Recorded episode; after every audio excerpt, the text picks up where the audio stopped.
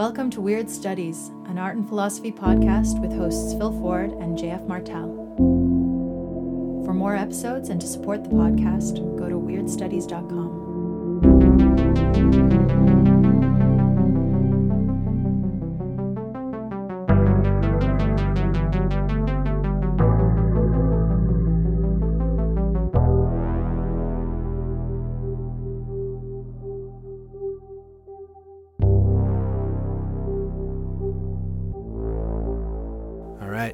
So yeah, I've been looking forward to this one.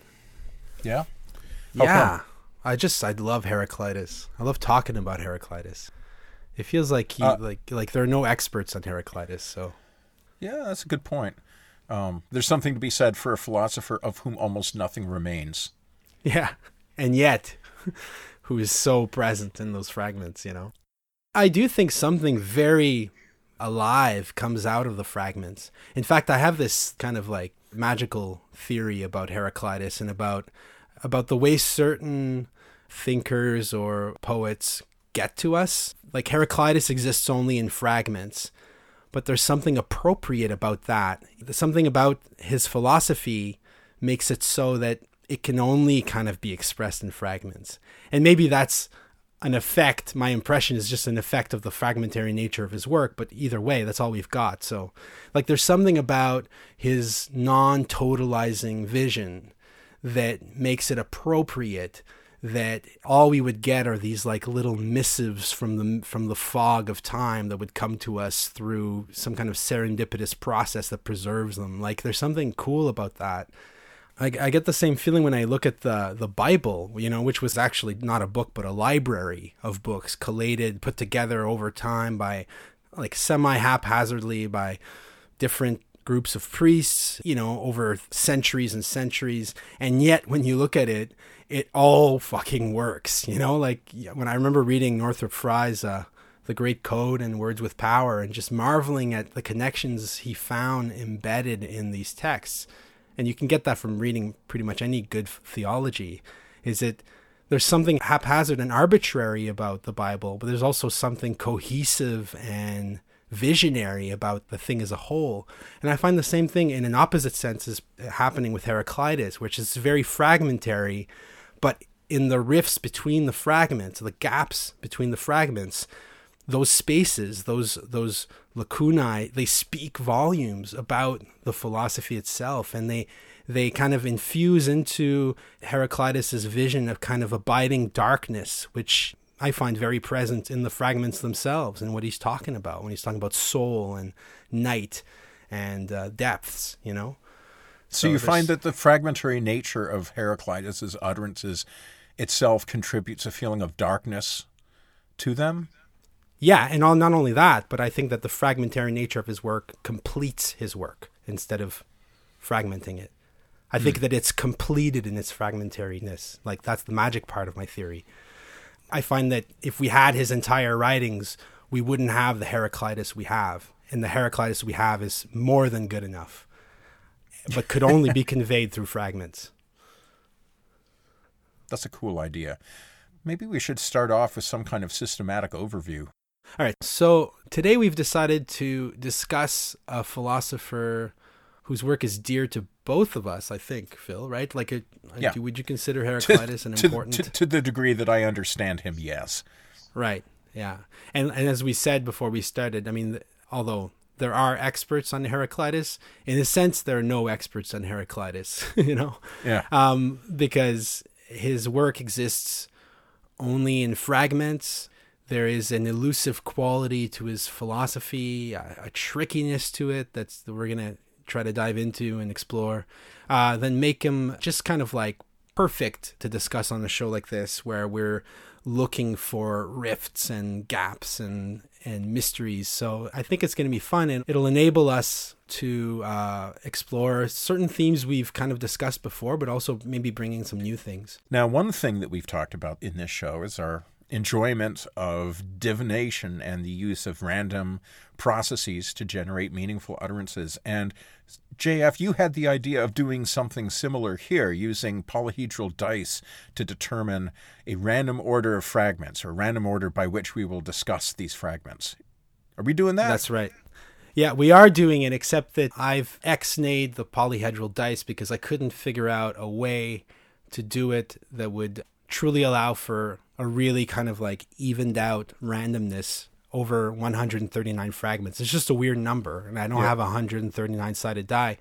But I do have a Google number generator, which in which you can choose the range of numbers. So I can Ah, have one that perfect. precisely will select numbers between one and 139, 139 and that'll enable us to be truly random and fair to all the fragments. Because what we're going to do today, basically, the idea is that we're just going to randomly select uh, fragments from Heraclitus's work, and we're going to talk about them in light of our own ideas and in light of our idea of Heraclitus, what we think he was up to, and also what we. I think what's important is what what we want him to be up to, because Heraclitus is one of those great gnomic writers whose words can be interpreted in many different ways and they, they refract on multiple levels. So it's fun to think of him in new contexts or to apply him to new things and see what, what happens. He's kind of like a, a human I Ching in, the, in this way, you know? You know, Yeah. I, I, I thought of the I Ching repeatedly as I was, cons- uh, I've noticed the verb, consult. Uh, I was consulting Heraclitus. One in particular. Okay, so this is fragment 41 by the kind of canonical numbering. It's like B B41. I've got the the first philosophers, the pre-Socratics, and the sophists, translated by Robin Waterfield. This is released by Oxford World's Classics. But his fragment three, which is the same as I think fragment 41, this is how he translates it. The one wise thing is to know, in sound judgment, how everything is guided in every case. This is a secondary quotation. This is from Diogenes Laertius, Lives of Eminent Philosophers. So this is paraphrasing a passage from a book by Heraclitus that's, or at least what is believed to be a complete book that Heraclitus wrote that existed in the ancient world but that has not survived to the modern day. So this is, uh, a- as with most of these fragments, they're all kind of reported speech rather than direct speech, right? Now I don't know what the uh, what is the what's the translation of that same fragment in the verse the version you have, which I think is the public domain translation. Uh, I, I'm actually using the source text for the Wikisource page on Heraclitus. And I like this PDF I found because it has the English translation, the Burnet translation, which I think is pretty much standard. Yeah. 1912, I believe. And then there's a uh, French translation. And I don't read Greek, so the Greek looks like nothing to me, but the French I can read. So it's been interesting to have those two languages in front of me, so I can kind of read both of those and try to see how they how they work together. So my fragment forty It's like stereos. It's like getting stereoscopic vision. exactly. Um, and my fragment forty one reads: "Wisdom is one thing; it is to know the thought by which all things are steered through all things." And I really Okay. love that translation. Oh, that's really good. Yeah. It is to know the thought by which all things are steered through all things. So it is the last part of that that really sticks out in me. The all things steered through all things. And I'm looking at the translation I have, how everything is guided in every case. If you think back to the episode we did on Dungeons and Dragons, and I was talking about how there's a kind of symmetry in Dungeons and Dragons between the DM, the dungeon master, and the players, and they're each responsible for kind of a different sphere of the metaphysical arena, even though their spheres touch one another, they cross, they intersect. But I was saying that the dungeon master is the master of the way things go, just how things befall, right? And how things befall, the way things go, is an idea of changes, of process, of how things transform into other things.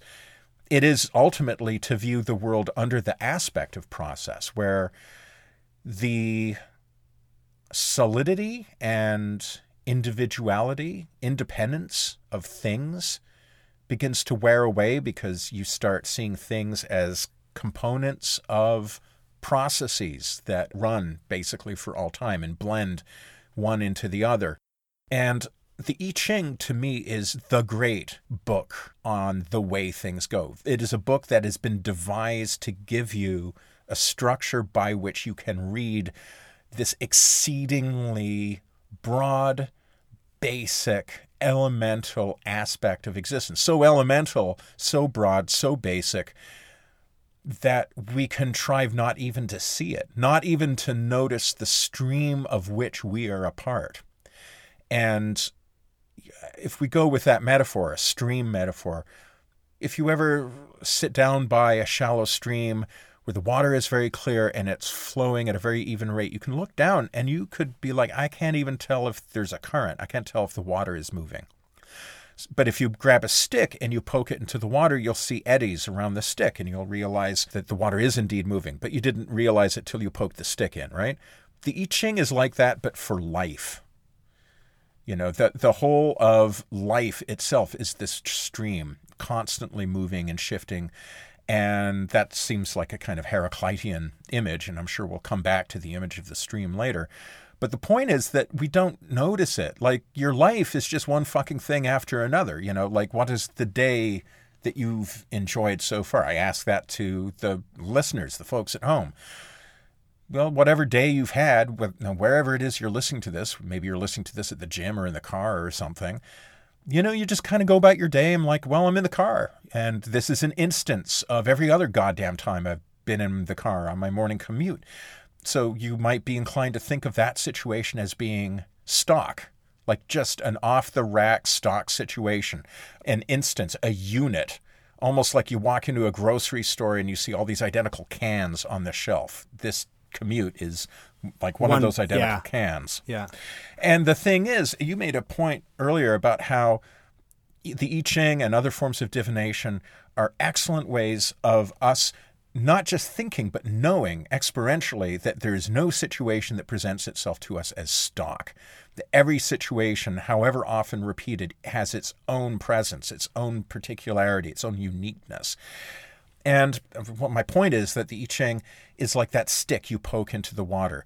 This is how you can kind of touch the processes of life and feel them moving and know that it is a moving stream and that you're a part of it. But that moving scene is so broad and all encompassing because it's like everything. It's the way things go. Yeah. That normally you would never it would never occur to you. And yet, it's the biggest, most obvious fact in the world this process that we're all a part of.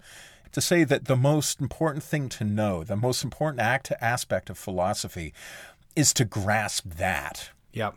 I, I agree. I, and I like that. And that is one way in which actually I feel like reading Heraclitus really does remind me of the I Ching. Mm-hmm. I think that Heraclitus is interested, at least the fragments we have, what they do. I don't know what he's interested in doing. I'm going to have to give up on trying to attribute intention um, to somebody who's almost a complete cipher. But I can tell you what it does for me. For me, it gives me that sense of poking that stick in the water and feeling the living, moving, rippling, flowing processes of life. Yeah. When I read Heraclitus, I really get that feeling that I'm reading uh, the words of someone who is seeing it, who is trying to express the one thought by which all things are steered.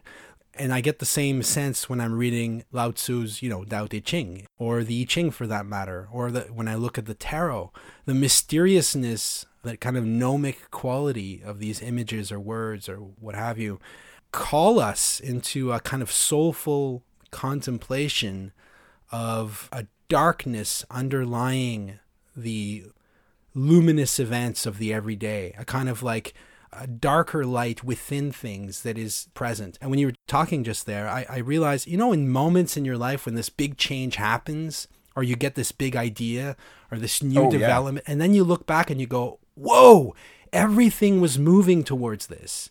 So like yeah. all these quote unquote stock little situations piling up one on top of the other or following in each other one another in this seemingly random series of chaotic whatevers was actually just this stream guiding you towards something or at least that's the sense you get when you look back you know when i think about my wife it's insane how I can sense immediately at a very profound level how a series of events that led up to our meeting and eventually to, to having kids and marrying how how these things are all connected how these seemingly random and disconnected little events were actually conspiring at a deep level to bring a new thing into being. You know fate. Fate is a huge theme in heraclitus and and sometimes in life you can feel the hand of fate at work behind the scenes you could just dismiss that as an illusion, a kind of like optical effect of just random happenings, just you know, trying your and your mind's trying to bring them into a cohesive whole. Or you could say there's something to it and there's something going on there, and that's what Heraclitus certainly thinks. That's why this this uh, this fragment is so interesting because he's basically saying that wisdom or gnosis or true knowledge is the fact of being able to think with the cosmos and to align one's thoughts with that one thought by which things happen. And yes. um, and that's definitely what the I Ching's about and the various layers of commentary within the I Ching you know Confucius and all. That's their goal is to align the, the individual with the cosmic so that there's a certain harmony there and that you can make shit happen when you're in harmony in this way well, I mean, this is getting back to magic, which we, mm-hmm. you know, we recently released our episode on Crowley and magic. The old Hermetic axiom from the Emerald Tablet of Hermes Trismegistus, as above, so below.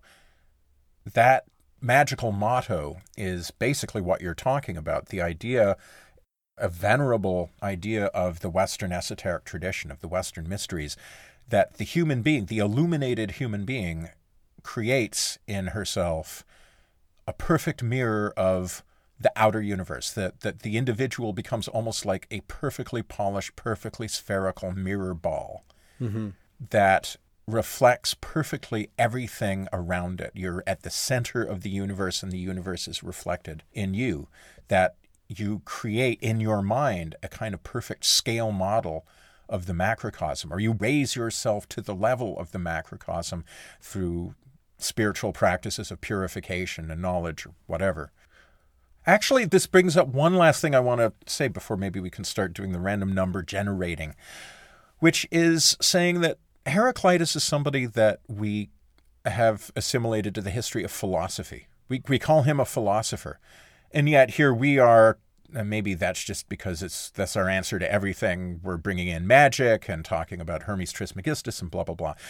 And somebody might say, well, that's not philosophy. That's something else. Maybe it belongs to spirituality, or maybe it belongs to religion. Or I could point out similarities between some of Heraclitus's ideas and, for example, Dogen Zenji, the medieval Japanese Zen philosopher, who I think our next recording, we're going to record an episode on his essay Genjo Koan so that guy, Dogen, we say, oh, he belongs to religion, right?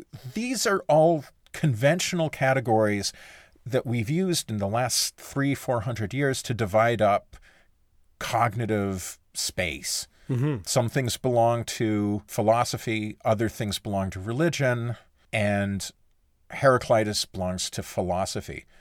But you know, Pythagoras is maybe the obvious example of a philosopher who is as much a, a religious figure as he was a philosophical or mathematical one. I wonder if there is a kind of indeterminate line between what we call philosophy and what we're apt to call religion or spirituality.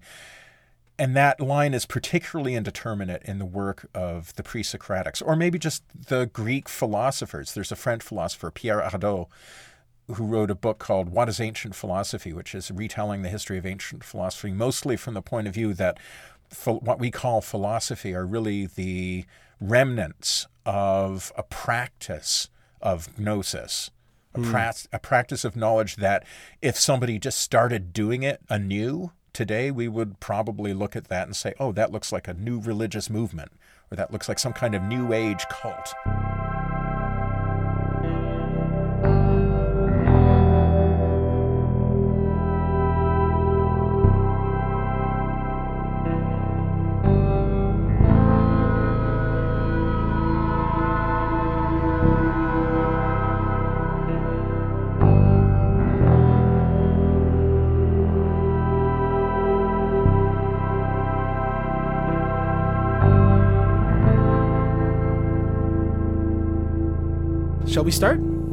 Yes, let's. All right. Uh, first number. Here we go. I wish I had a like a uh, one of those bingo things. You know, those, those well, then you'd have the sound effect. Yeah. this is where we need that soundboard. right. yeah. Number forty-five. You will not find the boundaries of soul by traveling in any direction. I've got a couple of alternative translations of that one from James Hillman, which I'll just read out and they'll, they'll just open up the space a bit. Hillman translates it as follows You could not find the ends of the soul, though you traveled every way, so deep is its logos. This reminds me of a line from Dogen Zenji's Genjo Koan, which I just mentioned. A fish swims in the ocean, and no matter how far it swims, there is no end to the water. A bird flies in the sky, and no matter how far it flies, there is no end to the air. However, the fish and the bird have never left their elements. When their activity is large, their field is large. When their need is small, their field is small. Thus, each of them totally covers its full range, and each of them totally experiences its realm. If the bird leaves the air, it will die at once. If the fish leaves the water, it will die at once. Know that water is life and air is life. The bird is life and the fish is life. Life must be the bird and life must be the fish. Okay, so now I'm now I have to try and say what these puzzling words mean and how they relate to these other puzzling words by Heraclitus. Yeah, thanks, man. yeah, it just wasn't difficult Right, enough, right, right, right. Just not obscure enough.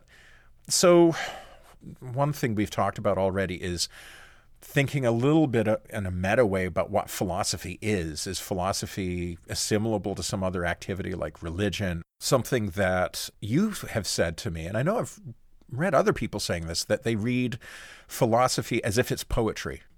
The thing that these two texts have in common is that idea of there being something, some fundamental principle of life, or principle of the self, or possibly both, that the moment you go looking for it, when you try to find it, you can't find it.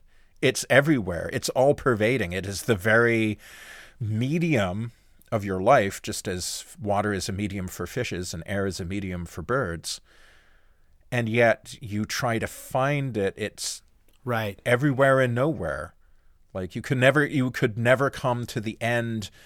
You could never touch the limits. You right. would never that's, find that's, the edge. That's excellent. There's a, let's call that the negative reading of this line. Okay, negative in a good way, in the sense that it's like you'll never find Yeah. soul. You'll look for it and you won't find it. The way I read it was you can dive into your soul and you will find an infinite space. That there's as, an infinite space within just as there is an infinite space without. so it's just Oh, a different. yeah. See, this is the great thing. Like that's interesting that you read it this other way. So yeah, But you know, the th- funny thing is, as I was saying that I read it, like that's a reading. You know what it is? Like before I even opened my mouth to say what I thought, I didn't know what it meant. It mm-hmm. just made, gave me a feeling, like a line of poetry. It just Yeah. made me feel something. And then I tried to put that in terms of some Right. kind of logic, you know. And and now that I've got those words out of my mouth, I'm like, yeah, that sounds right. but you know, that's like a, an approximation of so- of like a little movement in my soul that I felt reading those words. Does that exactly. make any sense? Absolutely makes sense. In fact, the paragraph that follows the one from which I just read there, when I read from James Hillman's The Dream and the Underworld, in the paragraph that follows, he talks about the inherently poetic nature of all language, scientific language included. So, so I'll just read this because it touches on what you just said. It's, he says, "This is James Hillman." Here we see that the metaphors we believe we choose for describing archetypal processes and ideas, such as Freud's quote unconscious and Bleuler's depth psychology, are inherently part of those very processes and ideas themselves. It is as if the archetypal material chooses its own descriptive terms as one aspect of its self expression. And what, what, what Hillman's doing in this is like, let's read Freud, but let's honor the metaphorical nature of Freud's language. So when Freud talks about the unconscious as this dark place, The dream is a road into it. These geographical metaphors that Freud uses to describe what is essentially a psychological model of the psyche are key. They're inherently part of the concept themselves. This is why I read poetry as philosophy, I read philosophy as poetry. It's that the images that accompany any philosophical term, like Kierkegaard's leap, right? The leap in Kierkegaard, or Nietzsche's tightrope walker. You know, the images that are required to express ideas that seem to be purely conceptual are actually part of the concepts. The concepts don't exist without these archetypal images. They form uh, the material from which concepts are shaped. This is interesting because it completely dissolves the line, any type of absolute boundary between philosophy, poetry, art, myth, that the language of images, the language of the soul, of psyche, is essential to all kind of like viable communication, all wor- all valuable expression. Like that you can't express an idea without also recounting a dream. You know? And, That's fascinating. And, and that's kind of what Heraclitus is getting at when he talks about soul, like uh, psyche. There's the the Greek word. Psyche is a place that when you turn towards it, it doesn't disappear. It opens up into infinite depths, and there are layers and layers of images that come forward as you look into if if you you look into an idea with the eyes of the soul, as Hillman would put it, or through your through the in the light of the night world, he would say, as opposed to the day world of cold rationality.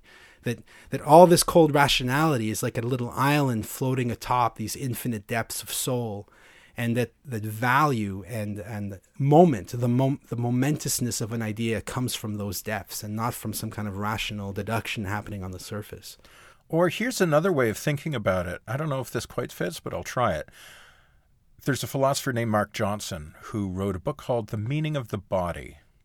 And it makes a radical claim that all cognition, all human thought, including the stuff we think of as pure reason, like higher mathematics or whatever, ultimately owes its origin to the body, to a knowing that is always a, an incorporeal, embodied kind of thinking uh, the the example that comes to mind is actually how you get to a abstract principle of logic, which is the principle of transitivity. Mm-hmm. Um, if A equals B and B equals C, then A equals C. Johnson comes up with the example of holding a stone in your hand and then putting your hand in your pocket.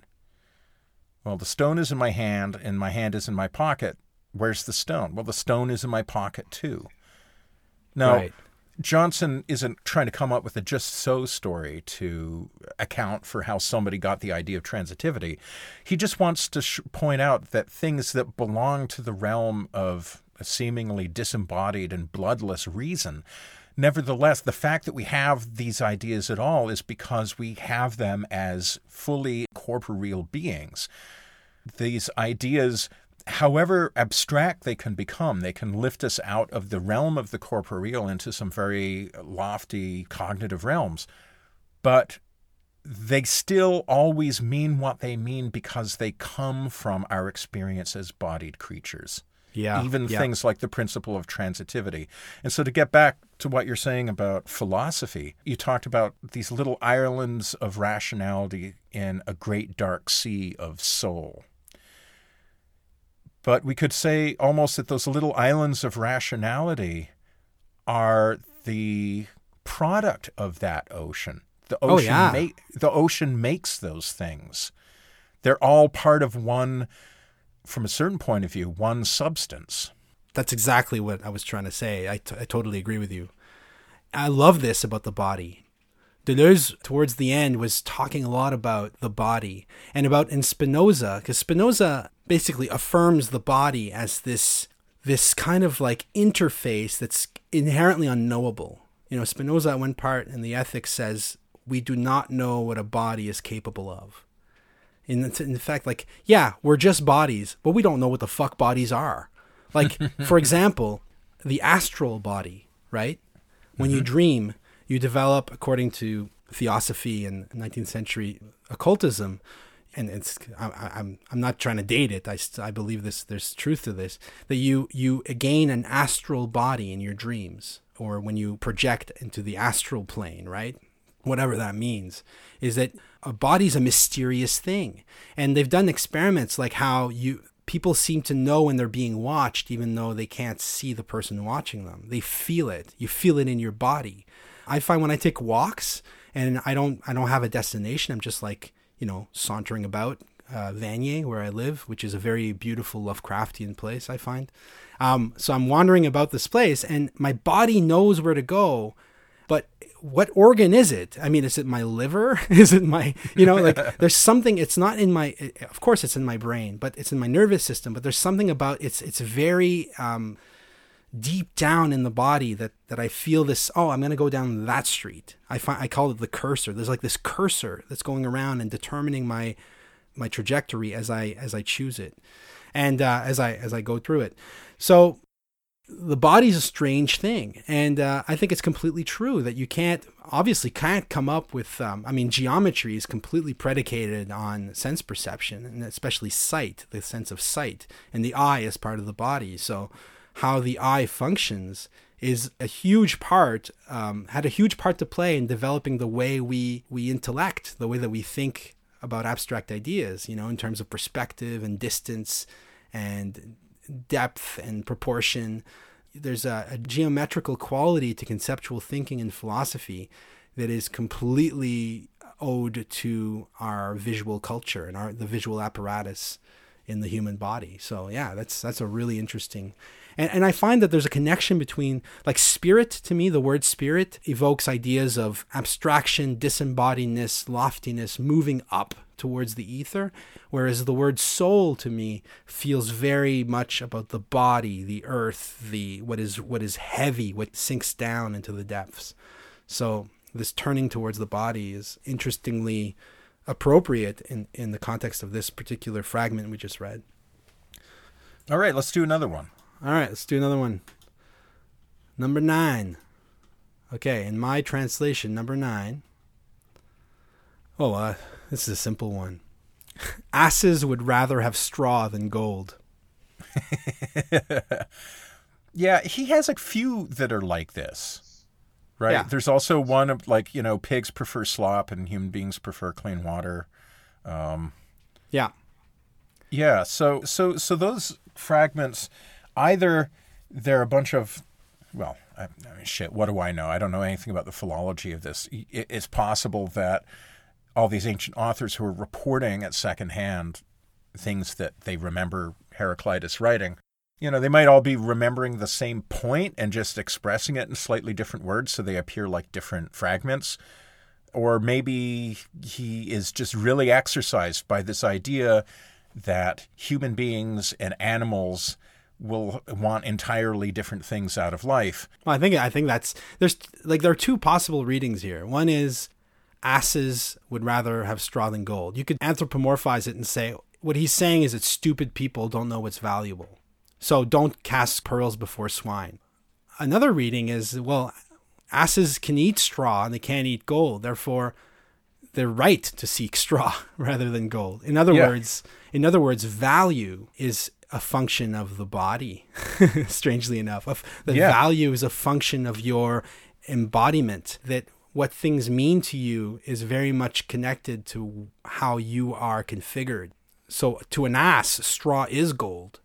You know. That's right. Um, I found although, another of yeah. the fragments that is uh, similar to that one. This is fragment 61 in your translation. In mine, it's fragment 15. C water most pure and most tainted, drinkable and wholesome for fish, but undrinkable and poisonous for people.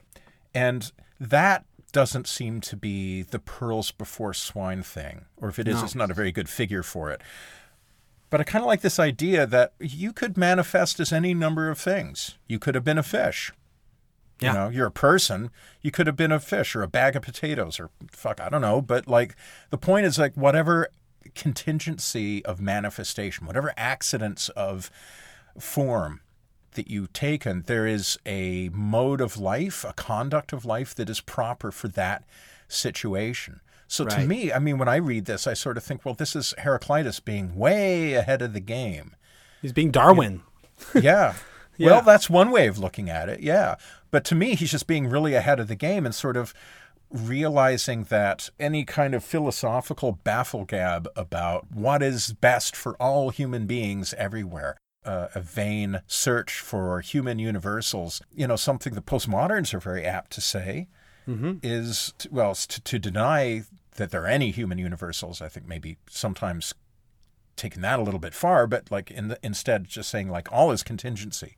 It's Right. just like different ways that we are born into this world, and you know you're going to experience it very differently. If, for example, you're a black person from Ferguson. Uh, Right. As opposed to a white college professor in Bloomington, Indiana, you're necessarily going to have different perspectives afforded by that. And so, a kind of universalizing thing where, we're like, well, the kind of music that we should all listen to, the kind of books, literature, the kind of education to which we should all aspire, the moral values, the religion that, you know, there's always a tendency to sort of think there's one right way to be a person. Right. And perhaps you can look at this as a kind of a almost relativist utterance, saying, like, no, you know, actually, to say that there's one best way to be a person, one best form of expression of you know, whatever, is to ignore the fundamentally plural aspect of Right. manifestation. Right. The fact that, like, yeah, you, you when you're talking about universals, you're talking about these abstract ideals, but in the flesh, if we manifest in this world, then we are stuck among, uh, to put it in Buddhist terms, the the ten thousand things, right? You're you're stuck amo- among all of the miscellany of material manifestation, and if you if that's the realm that you occupy, then you're going to have to accept this kind of fundamental epistemic pluralism.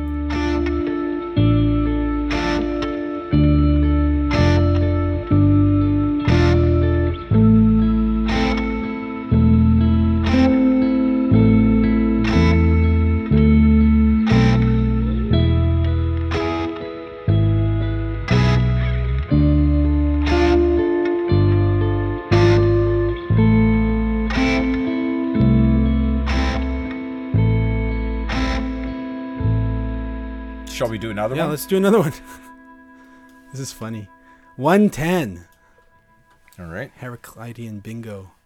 Um, so 110 is. Oh, I only have it in French. In French, it's Il n'est pas préférable pour les hommes de devenir ce qu'ils veulent. Ce qu'ils veulent. It is not preferable for men to become what they want. Oh, I guess that speaks exactly to what we were just saying. Uh, there's another Well- translation here. It says Il n'en vaudrait pas mieux pour les hommes qu'il arriva ce qu'ils souhaitent. It is not best for for men to experience what they wish. Hmm. Yeah. So, so okay. So, how do you in, interpret that? I mean, partly because we are coming from where we just came from in our conversation, talking about the different ways that you might manifest. Right. And uh, my first thought is to interpret this line in terms of that. It's not good for somebody to manifest in a manner they choose. Presumably, the aim of philosophy here would be, well, to get back to the very first fragment we were talking about, to understand the, the way things go. The wisdom is knowing the, the, the course of things, uh, how things are steered through things. Yeah. And I'm going to guess, okay, I'm to just going to imagine that what Heraclitus wants is for us as philosophic individuals to understand that the world kind of has its own way that it goes. To have preferences, to want to manifest in a particular way, that that is to be in a sense unphilosophic because it's just like rather than being able to stand back and with some equanimity survey the true situation that we're all born into, which I suppose, given enough equanimity, you can handle the limitations and sorrows of, you know, manifesting in the world that we live in. But by expressing preferences, you are pulling yourself out of that. But then again, as I'm saying this, it just turned. It seems to me I'm turning Heraclitus into a Buddhist. That's probably Well, not quite. you- that's probably not quite the thing. You wouldn't be the first. And I think that wisdom is wisdom, whether you're in India or China or Greece. I think that's what he's getting at. There's a very strong kind of Taoist thing going on in here that I don't think we're reading into it. I think it's there. It is now. It is now. that's I mean that's the thing about interpretation also. It's like you never interpret without leaving footprints. You know what I mean?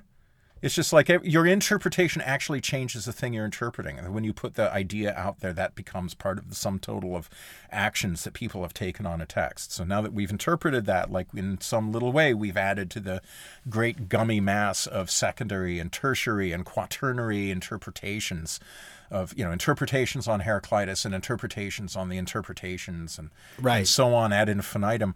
It, it, reminds me of the Tao Te Ching, uh, what you just said. That in order to get what you want, you need to let go of how you think that thing should come. It touches on magic too. Like you put out you what you want is not what you think it is. Or at yep. least if you were to get it the way you're envisioning it, it wouldn't feel like you think it would feel. It's like people who win the lottery and then regret it a year later because it's fucked up their whole lives. You know, seriously, like, yeah. like people win. They've done studies on this. You know, people win like thirty million dollars and then they, you know, they're practically suicidal after a few years. Um, yeah. So, yeah, it's not always good to get what you want. Fairly simple, straightforward. Let's pick another one. Fourteen. All right. So fourteen. Oh, I like this one. 14. Night walkers, Magians, priests of Bacchus, and priestesses of the wine vat, mystery mongers among men. I don't know the context, but I like the images, man. Night walkers? Holy shit. Ma- Magians are those, uh, I think they're those Persian wizards, right? The Magians, mm-hmm. the Magi? Priests yeah. of Bacchus and priestesses of the wine vat. Those would be the, the Bacchantes, the, the priestesses of Dionysus. They are mystery mongers so they're they're selling mysteries. I like that it's non-judgmental. It feels like in one sense it feels like he's dismissing them all and saying they're all full of shit. But in another sense he's just kind of observing oh yeah they're the ones who provide the mysteries. That's their job. Right. So uh, i'm gonna in french rôdeurs de la nuit i like that. Les mages les bacchants les laines les mystes yeah, so it's, it's just a list an enumeration of, of people that, that would love weird studies. Um, number 22, 122. Did you have anything to say about that one? Nope. No, okay. Um, number 122. Oh, yeah. Uh, it's actually number 123, but number 122 is only in Greek, so I'll just skip to 123, and that is Nature Loves to Hide, which we've brought up ah. before in this show. Um, yeah. Nature loves to hide. Hillman translates it as the real constitution of each thing is accustomed to hide itself. And then he specifies that it's also translated nature loves to hide. So, in other words, he's going back to the idea. I think that the word for nature in Greek is physis, physis, uh, mm-hmm. P H Y S I S, where we get the word physics, physical um, mm-hmm. and it means the real constitution of things. So the in itself of things loves to hide. That really is really relevant to us in light of our episode on Harman's third table. Absolutely. That's yeah. exactly what I was going to say. Um, something that we talked about there is the sense that you can't handle the unadorned object. You know, you can't handle it. Remember Dave Hickey's line, there's always a reason not to show naked people. There's always a reason not to show the object or not not to truly reveal the object or present the object. Um, right. And by object, I, am using object in Harman's sense, like, you know, yeah. armies are objects and a divorce is an object and, you know, that right. sort of thing. Uh, leprechauns. Yeah. Leprechauns are objects. Um, There's also the idea that that idea of, of masks all the way down that yes. this is something I love about Heraclitus is that there's nothing beyond appearances. Appearances are what the world is made of. Images is what the world is made of. But you can look into an appearance and it'll it'll reveal its own infinite depth. It's like there's only surface, but the surface is the gateway into the deep, right? Like the you can right. peel back appearances forever and get more and more and more connections. There's another fragment where he says um, the hidden harmony is more important than the visible harmony The hidden harmony Yes. being what's hidden behind the appearance, but you don't get behind the appearance by negating the appearance as you would in a transcendental system, in a transcendent system where, like in Plato, where you negate the appearance in the name of the idea.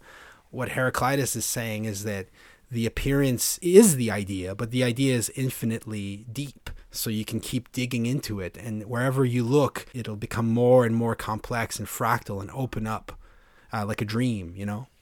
Yes. Um, yeah. You know the thing. The thing is that the there's a line of Oscar Wilde's from Dorian Gray that seems relevant in this context, where he says, where he puts these words in the mouth of one of his characters, is only superficial people who do not judge by appearances.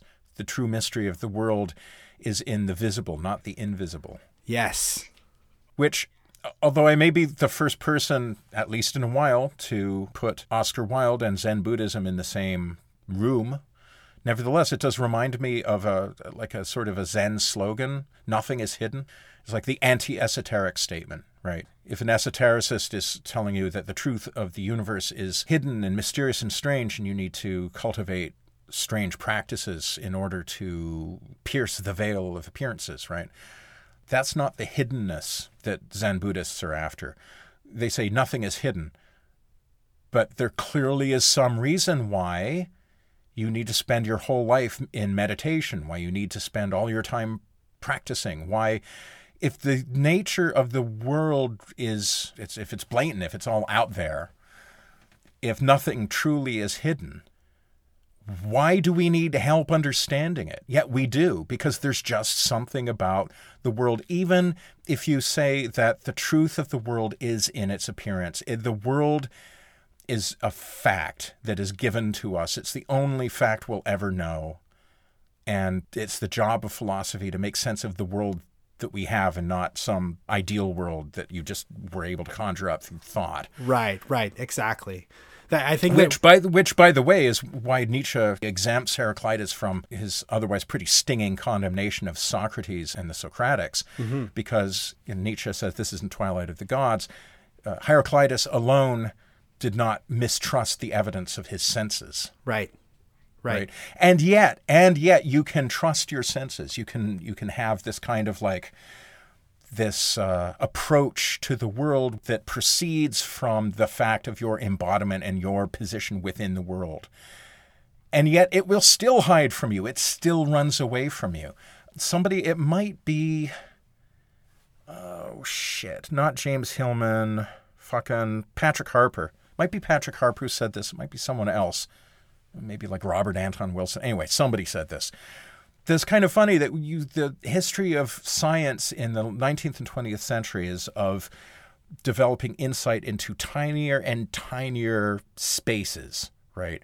And pursuing the old Greek philosophic dream of discovering the elementary unit of everything, the elementary unit of matter. What's the smallest particle that exists? Um, you know, atom comes from a Greek word meaning indivisible, right? What's the indivisible thing? And we find atoms, and we're like, woo, we found it. Oh, wait, no, because atoms are made of smaller things. And then we're like, okay, well, those, oh, no, not those smaller things, because turns out that those are, in fact, made up of things that are smaller yet. And as we have been going deeper and deeper into smaller and smaller scales of existence, we end up in this weird state of enantiodromia or reversal where we started off just trying to find the fundamental physical, material element of the universe. And what we ended up with is seeing material just disappear. Matter disappears, and all we're left with is math. right. And so, like, the triumphal narrative of science was just waiting to be, you know, somebody was just waiting to write the last sentence of that with a flourish of a quill pen. And yet they never got to because it's just sort of like, okay, we're waiting to find the, the final unit of material existence. And then when we just, when we got there, it wasn't there. Not only was not only thinking about it poetically or imagistically, what happened? The atom basically opens up into this. The only way you can conceptualize the subatomic world is by conceptualizing it in terms of vast, vast space. So it actually gets bigger as you go down into the words of the smaller. It's like an Alice in Wonderland thing. Yes. right? Like the smaller things get, the bigger the space gets. So that in order to, to visualize an atom, you have to imagine this immense space with these electrons and stuff like spread out over huge distances. And um, the atomic world opens up into this huge interior, kind of dark world that is present in every parcel of this one. It's like it's like it's a beautiful kind of uh, Lewis Carroll kind of thing that happens with modern science, and it has its uh, hubristic, funny side of like, wow, they not only did they not find it, they actually destroyed the idea of it, right? but Exactly. but at the same time is there's a beauty to that if you could just embrace absolute mystery or absolute unknowability or at least the idea that all knowledge as real as it is is always partial is never complete is never final then there's a, a wonderful poetic beauty to the, the development of modern science and the way that it, it opens up these new vistas of space you know? I've often thought of Lovecraft as Lovecraft's monsters as just basically he all he does is he plays with scale and he took germs who are the demons of the modern world and gave them these huge proportions. Because it's true like viruses are infinitely older than humans right and Yeah, not- if you if you see if Yeah. if you see a picture of like a water bear, yeah it they, just looks terrifying they look like until you realize it's smaller than a speck of dust. You're like, okay, well, I could take that. and and they are great old ones too like they are the great old ones these these microbes that have been around for You know, yeah uh, here's a callback to our Philip K. Dick episode. We spent a lot of time in that episode talking about simulation theory, the idea that everything is a simulation. Mm-hmm. This idea of nature almost visibly recoiling from our gaze as we follow it into the innermost recesses, into the tiniest spaces. One bit of, not, I won't say evidence, but something to be said in favor of the simulation theory is that as we look within at tiny scales and we look out from the world at vast scales of space, that the universe becomes progressively more paradoxical and kind of not really sketched in yeah yeah that it it's almost as if we're in a simulation where they programmed the computer to give us as much as we need. they didn't like, ex- you know, they didn't we could- expect us to get this far right Exactly. Yeah. You want to go back to Heraclitus's day, then you don't need to even worry about germs. But then, you know, Leo, uh, who's the dude who discovered germs? Lehoek or some shit? Uh, I don't know. I don't know. I confess. I can't remember grade nine science. So Me neither. I got 35%, I think. no, that was grade 10. That. was grade 10 science. In the end, he passed me. My, my teacher passed me and he said, I don't want to see you again. I'll just pass you. I'm just imagining you with like a, a pack of smokes rolled up in your white t shirt, just sitting at the back of science, just like giving this guy so much shit that he is like, okay, look, asshole. yeah. If I give you a passing grade, I never want to see your face again. That's what happened, except it was a tie dye t shirt. Actually, I like the idea that in Vanier, it would be guys wearing tie dye t shirts. They would still have the pack of cigarettes rolled up in the sleeve. Oh, definitely. Except that those you can't do that in, in Canada. The packs back then, the packs of smokes were huge. They were so big It's that true. they provided a calendar on the back of them. Like, they, they, Oh, wow, a callback. I had forgotten Remember about those? that. Yeah, Holy they were smoke. huge. So, so you kept I kept my pack of smokes in my handy shoulder pouch, in which I also kept my crystals and my. Uh, I remember an old tattered copy of Plato's Republic. This is me in grade ten, and um, and a, a bone. I, I don't know. Anyways, yeah, I kept it in there, in my merce. I feel like, okay, we're, if I ask you about the bone, I know it's going to take us further away from Heraclitus. Maybe we should just flag that for a future show. We should have a We're just going to th- throw that out as a teaser for the folks at home. Yeah. What was the bone? like episode twenty. mean? Episode twenty: the contents of JF's teenage hippie bag.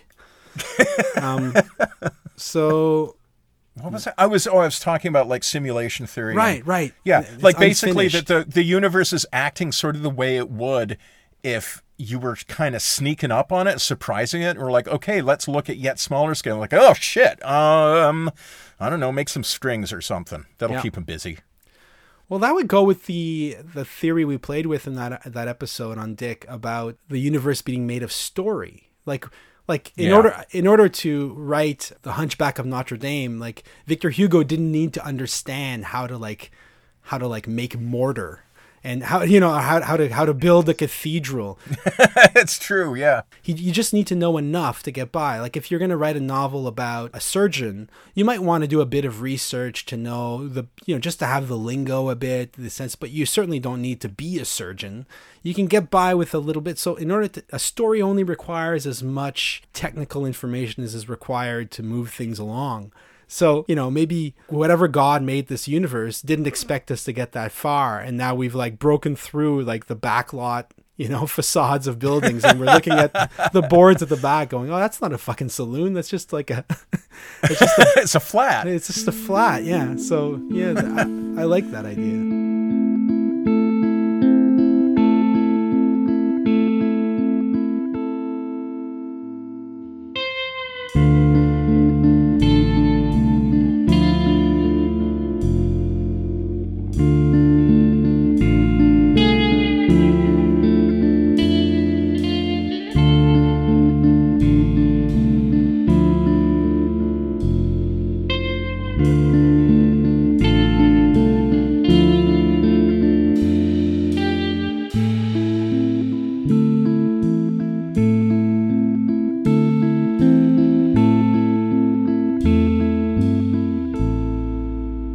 Okay, let's do another one. All right. So, number one. All right. Number one. But of this principle which holds forever, people prove ignorant, not only before they hear it, but also once they have heard it. For although everything happens in accordance with this principle, they resemble those with no familiarity with it, even after they have become familiar with the kinds of accounts and events I discuss as I distinguish each thing according to its nature and explain its constitution. But the general run of people are as unaware of their actions while awake as they are of what they do while asleep. That harkens back to something we were talking about before the sort of sense of like, even when it's plain as the nose on your face, even when it's right in front of you, like, what's the secret? What's the big fucking secret? It's this right now. Like you, yeah, you motherfucker, I'm talking to you. You know, you listening to this in your car, you listening to this at the gym. The reality is not between your ears, right? Yeah. I mean, it's partly between your ears, but between your ears is also part of everything else around you. The total process that you were a part of that's going on every moment, that is inside you and outside, that pervades you, that pervades everything. I can't show that to you because you're it. That's that's I mean, I don't know how to put it. It's just sort of like you're if I want to show you that process, I would just hold a mirror up to you.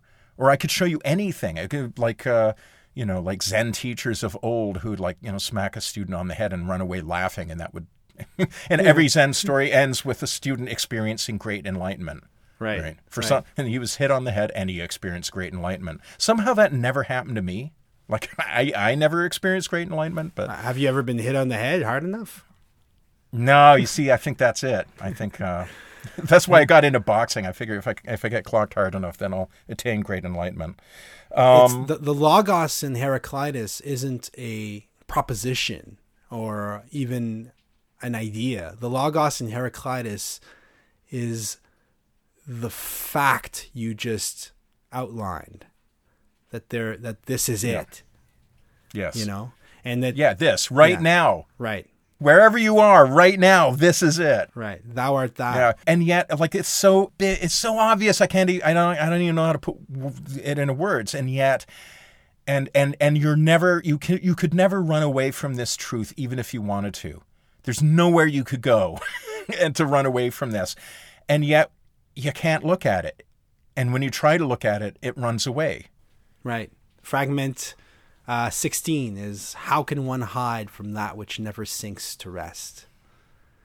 Oh yeah. In French, it's interesting. It says Qui se cachera du feu qui ne se couche pas? So he's, there's a specific reference to fire in the French. Who can hide from the fire that never rests? And this is that, it's not the light of the sun, you know, it's the light, that dark light that we mentioned earlier, that dark light of being itself, the kind of like luminosity of being itself, which is indistinguishable from incessant becoming. This absolute like constant transformation of one thing into another. The stream that you mentioned that only looks still only looks knowable but in fact is in constant movement the logos is just the contemplation of that right so it's like these little moments where you know i think we've all had i think I th- i've had a few moments in my life that i would say oh that was kind of a satori moment where it kind of all clicked you know but it's you can't go back to them and you can't translate them, right? You just have to you know, and even when you're occluded, even when you're lost in the fray of things, when you're lost in the the business of life, you're still on some level experiencing it because even that lostness is part of it. It's true. It's true. Yeah, and which is a really hard thing if you if you're one of those people who gets like as they say on the spiritual path is that you can get really caught up in an idea of purity and trying to remove distractions and trying to be totally dialed in.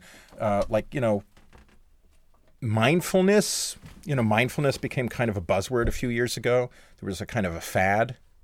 And I think for a lot of people, mindfulness just meant walking around and trying to be really super aware of everything that was happening. Yeah.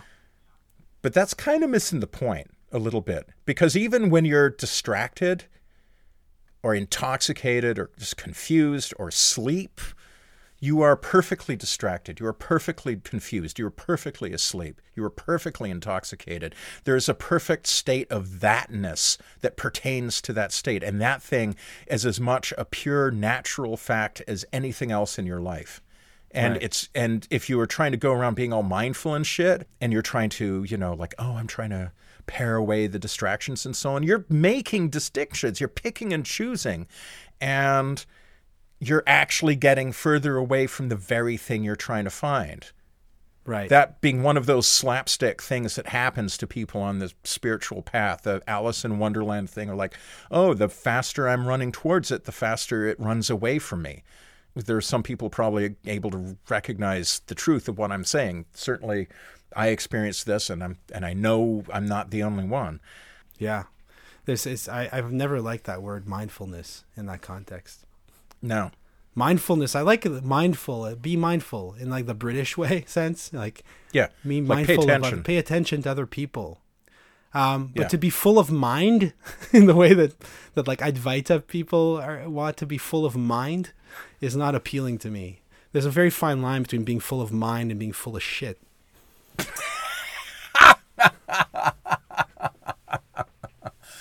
oh, let's put that on a t-shirt, JF. uh, let's just keep it rolling here. Number 21 yeah. I got. Oh, this is a good one.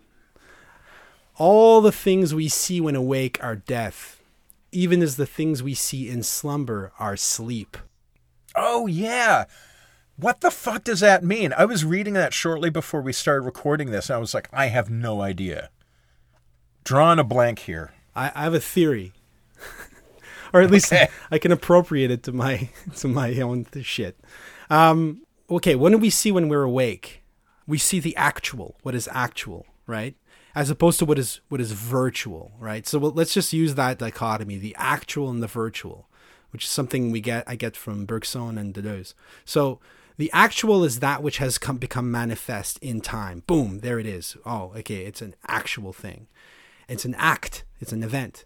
The virtual is that which is purely potential, but is also part of the real. I just started reading Bergson's book on dreams. It's really good. We should do an episode on it. It's, it's a tiny little book lecture he hmm. gave on dreams. I'm not finished yet, but what he's getting at in it, I think, is that when you dream, you let go. It's like if you're the organism that you are, the kind of cognitive organism that you are, like kind of like just made to survive and fight and flight uh, and fight or flee or whatever, dissolves. It, it dilates. And all of a sudden, time, the past, comes pouring in in these strange images. Like you basically sink into a deeper level of the real, which is the virtual, the past. Whereas when you're awake, you're compressing and filtering the virtual into what is called the actual, that little knife's point of time, which is what's going on right now, what you know, what's happening at this moment. And um, so, but these things are death because the actual is always passing, is always dying. You know, like nothing you see is lasting. It's always like everything you see is already past. So, from the point of view of wakefulness, everything is death, everything is passing away. But when you're sleeping, when you're dreaming, you're realizing that what is death? Death in truth is sleep. And sleep is this infinite self existence of the past in the virtual. That's my theory. It's like the um it's like you're you're falling into the sea of images, which is the reality of soul. Like out of the, the the immediate concerns of the present, you fall back into the ocean of being we're talking about, where everything just exists in this almost timeless sense. I uh, is this um, fragment twenty six that you're talking about? Twenty one. Oh, fragment twenty one. Yeah. Damn it! I was looking a- a- around my own copy, which unfortunately is on Kindle, and uh, I find Kindle incredibly clumsy to try and navigate through. So I have been able to find, uh, and everything's renumbered in my edition anyway, so I haven't been able to find the one that you're reading from, but I'm looking at another one of a similar thought, which I'm going to read. During the night, a man kindles a light for himself, just as when dead but alive, with sight extinguished, he contacts death. So, when asleep but awake, with sight extinguished, he contacts sleep. Hmm. And this seems to be part of a, a complex of fragments where he's sort of fascinated with like where do we go when we sleep? This is a aspect of Heraclitus' philosophy that Philip K. Dick was really fascinated by. He makes much of one of these fragments in Valis. He's much struck by the idea that during the day we inhabit a common world, but at night each of us turns into a private world of our own. Is it But though? here- Is it though a private world of our own? But yeah, yeah. Well, that's an interesting question. That's a genuinely an interesting question. And, and this seems to be a meditation on that. During the night, a man kindles a light for himself. A light by which to see. So, yeah, dead but alive with sight extinguished, he contacts death. What does that mean? Dead but alive. Just as when dead but alive with sight extinguished, he contacts death, so when asleep but awake with sight extinguished, he contacts sleep. This reminds me of a dream I had. Very short dream. Can I tell it? Please. Okay. So I dreamt this was years ago. I dreamt that I was in a some kind of prison camp, and I was there was a, a swimming pool and these bright lights on the ceiling, lighting up this this interior swimming pool. And I was placed along the side of this pool along with several other prisoners. So we were a whole row of us just uh, crouching beside the pool. And this officer of the camp was basically just walking down the line, shooting people in the back of the head, one after another. So I could I could see like he was coming towards me, so I knew I was going to get shot as well. And then I thought, oh my god, this. And I remember becoming lucid, like this dream has to end before he shoots me, because if I die in a dream, I'll die for real. Finally, he came up to me and shot me in the back of the head, and everything went dark. And all of a sudden, in the darkness, I saw this light appear, and it was like this blue, deep light from the from the bottom of the world, and it was shining up, but it was illuminating all this stuff, all these shadows, like like branches and algae and stuff in between me and the light that were below me, and it was lighting it up from within.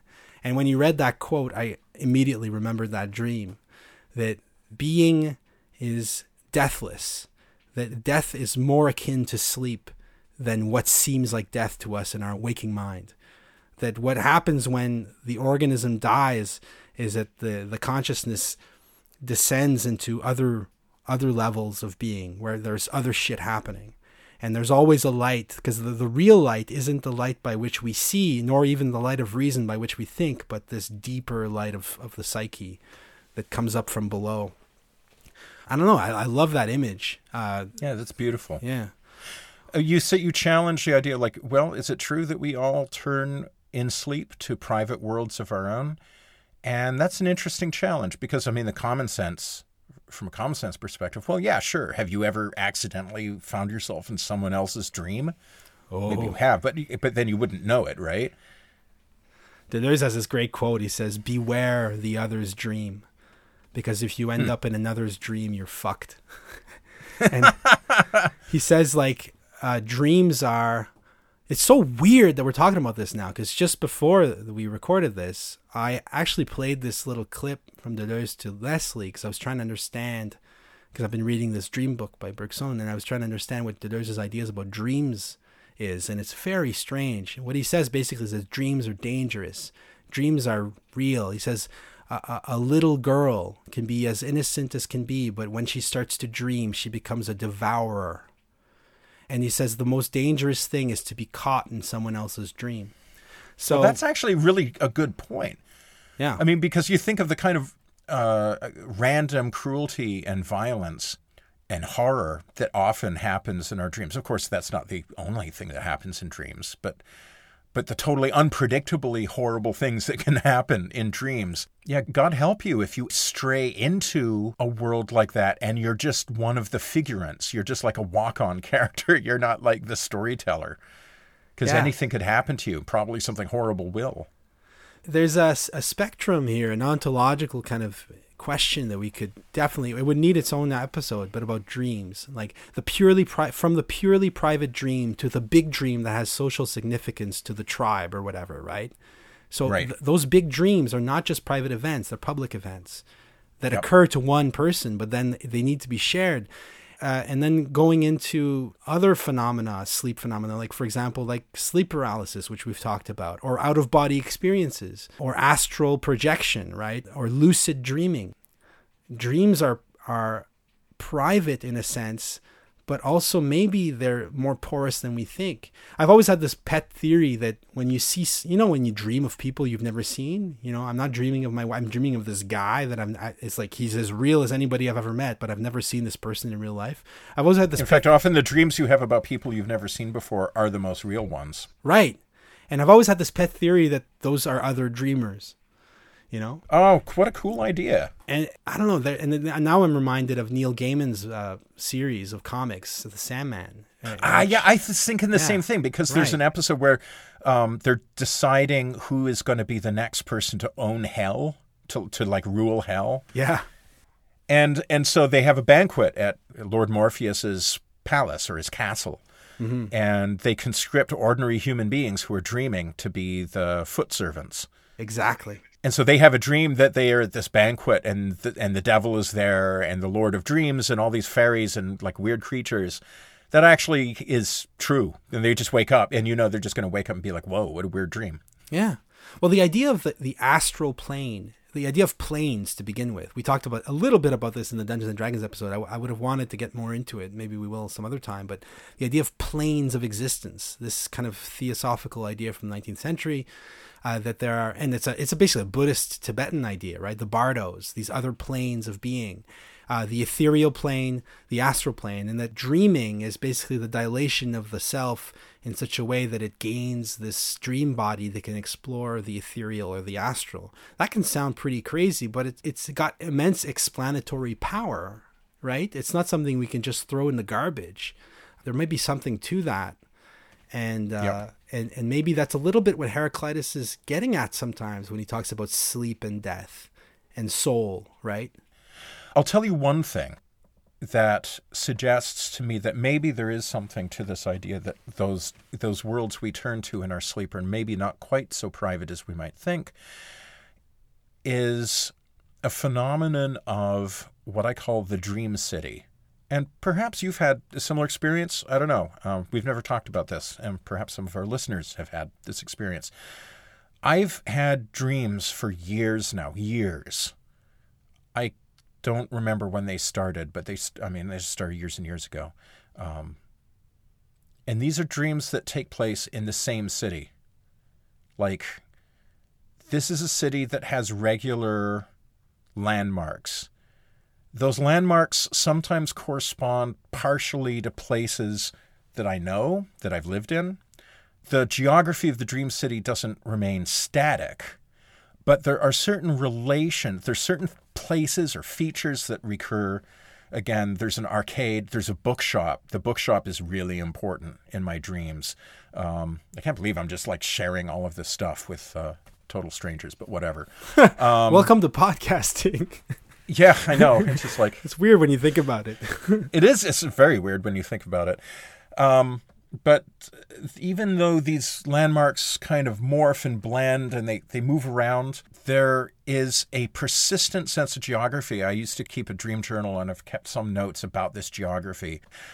But the reason I'm talking about this is because if you have this idea that we tend to have as moderns, that dreams are just kind of, you know, garbage. It's like the brain taking out the trash at night your brain fills up with miscellaneous things, and then when you sleep, your brain kind of clears away the trash and gets itself ready for a fresh day of new things coming in, right?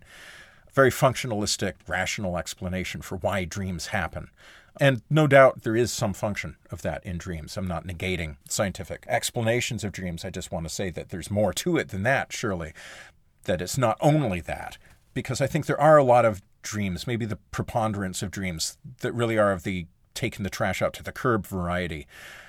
But some dreams aren't. The taking the trash out to the curb kind of dreams, those don't repeat. Those don't have a, like a feeling of meaningful repetition. They just they do repeat things. They repeat motifs from our life, but as such, they just kind of pop up in response to whatever's going on in our lives.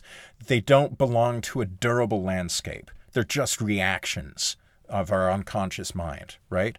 But what I'm talking about with this dream city is a durable landscape. It's a place I return to and have been returning to for years.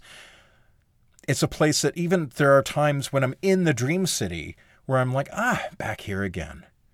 Yeah. Obviously, it's my dream city. I would be astonished if I discovered there was somebody else who had a dream city that had a similar geography. But at the same time, the dream city isn't simply a function of whatever I'm thinking at a given moment in time. It's durable, it's a place I return to. And therefore, it has an element of commonness. It is common to me and other versions of me at other times in my life. Mm-hmm. Or maybe I should say our life. Right. Does this make any sense? Oh yeah. It's like it's it's like a little breach in the wall of what dreams are supposed to be capable of. A dream is just supposed to be this hermetically self enclosed thing that doesn't refer to anything outside of itself except whatever contingencies in your day caused the dream to emerge at that particular moment in time. But the fact that this is a world that I can return to and it changes, like the bookshop I was talking, it's a used bookstore in my dream, and it has changed over the years. And the last time I was there, I was in it and it had gotten all spiffy, it had gotten kind of bougie it used to be this really dank kind of warehouse space, and then it's like this beautiful space with all glass fronted, walnut carved bookcases and so on. And I was really pissed because I was like, well, this looks pretty, but like, the all, where are all the books? You know? Right. Although I remember, I remember that vast, dank warehouse space, the endless corridors of books. That was the most fucking awesome thing ever. And now I'm in this boutique with a carefully curated selection. In my dream, I'm pissed because I can remember when I was there before. And I'm like, well, this place isn't the same at all anymore. Yeah. Yeah. I don't know. Maybe that's not weird at all, but to me, I've never figured out.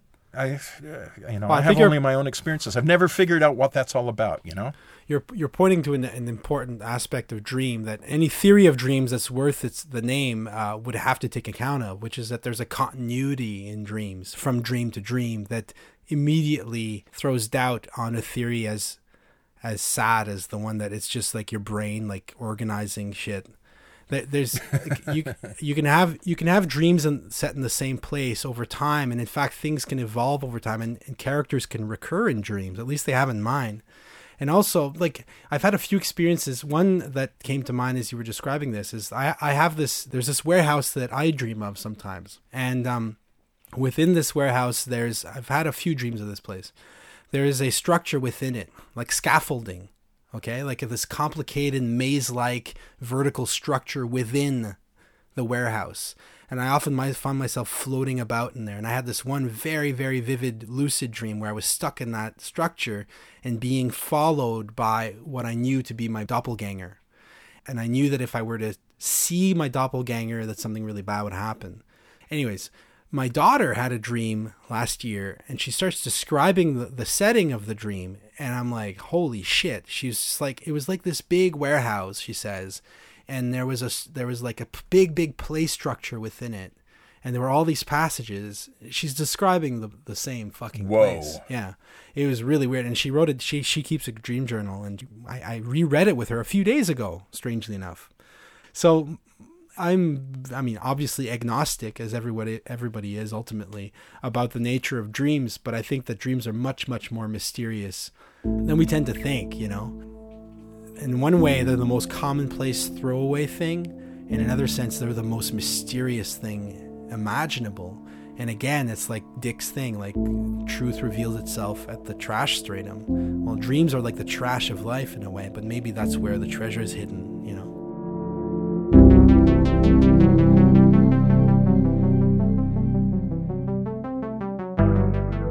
enjoyed this episode, consider subscribing to Weird Studies on iTunes, Stitcher, or Google Play. You can also find us on Twitter and Facebook. Music for the podcast is composed and performed by Pierre Yves Martel. Thank you for listening.